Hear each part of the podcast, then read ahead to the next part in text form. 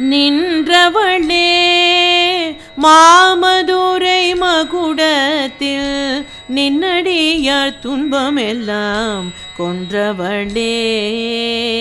குன்றத்தில் திருக்குமரன் குடிகொள்ள அவன் அன்பை வென்றவளே.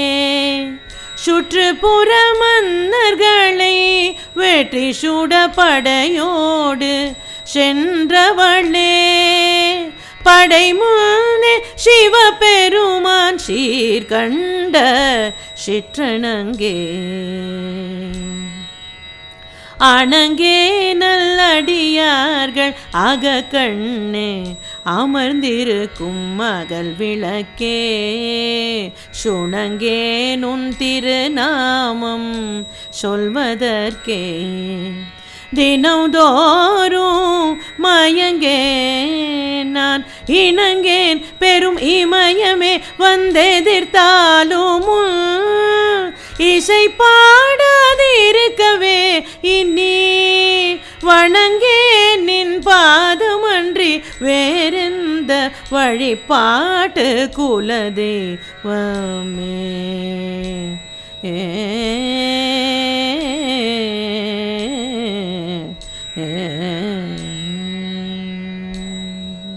ஐந்தாவது பாடல் யமுனா கல்யாணி ராகத்தில் அமைந்துள்ளது. மீனாட்சி மதுரையில் அரசாள்பவள். அவள் அடியார்கள் துன்பங்களை அழிப்பவள். மதுரைக்கு அருகிலுள்ள திருப்பரங்குன்றத்தில் அவரது குமரன் முருகப்பெருமான் குடிகொண்டு இருக்கிறான். அவனது அன்புக்குரியவள் அன்னை மீனாட்சி. அரசியாக இருப்பதால் சுற்றுப்புற மன்னர்களையெல்லாம் தன் படையோடு சென்று வெற்றி வகை சூடியவள். சிவபிரானின் அன்பிற்கும் பாராட்டிற்கும் உரியவள். ஆறாவது பாட்டும் யமுனா கல்யாணி ராகத்தில் அமைந்துள்ளது.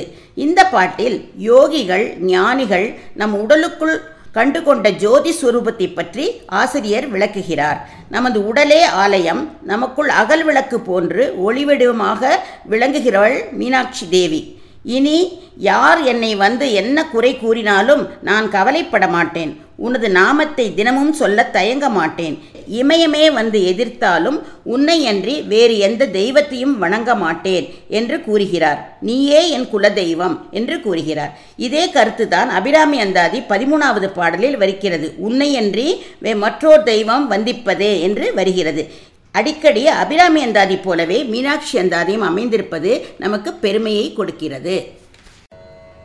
நின்றவளே மாமதுரை மகுடத்தில் நின்னடியார் துன்பமெல்லாம் கொன்றவளே. குன்றத்தில் திருக்குமரன் குடிகொள்ள அவன் அன்பை வென்றவளே. சுற்றுப்புற மன்னர்களை வெற்றி சுட படையோடு சென்றவளே. படை முன்னே சிவபெருமான் சீர்கண்ட சிற்றணங்கே. அணங்கே நல்லடியார்கள் அக கண்ணே அமர்ந்திருக்கும் மகள் விளக்கே. சுணங்கே நுண் திருநாமம் சொல்வதற்கே.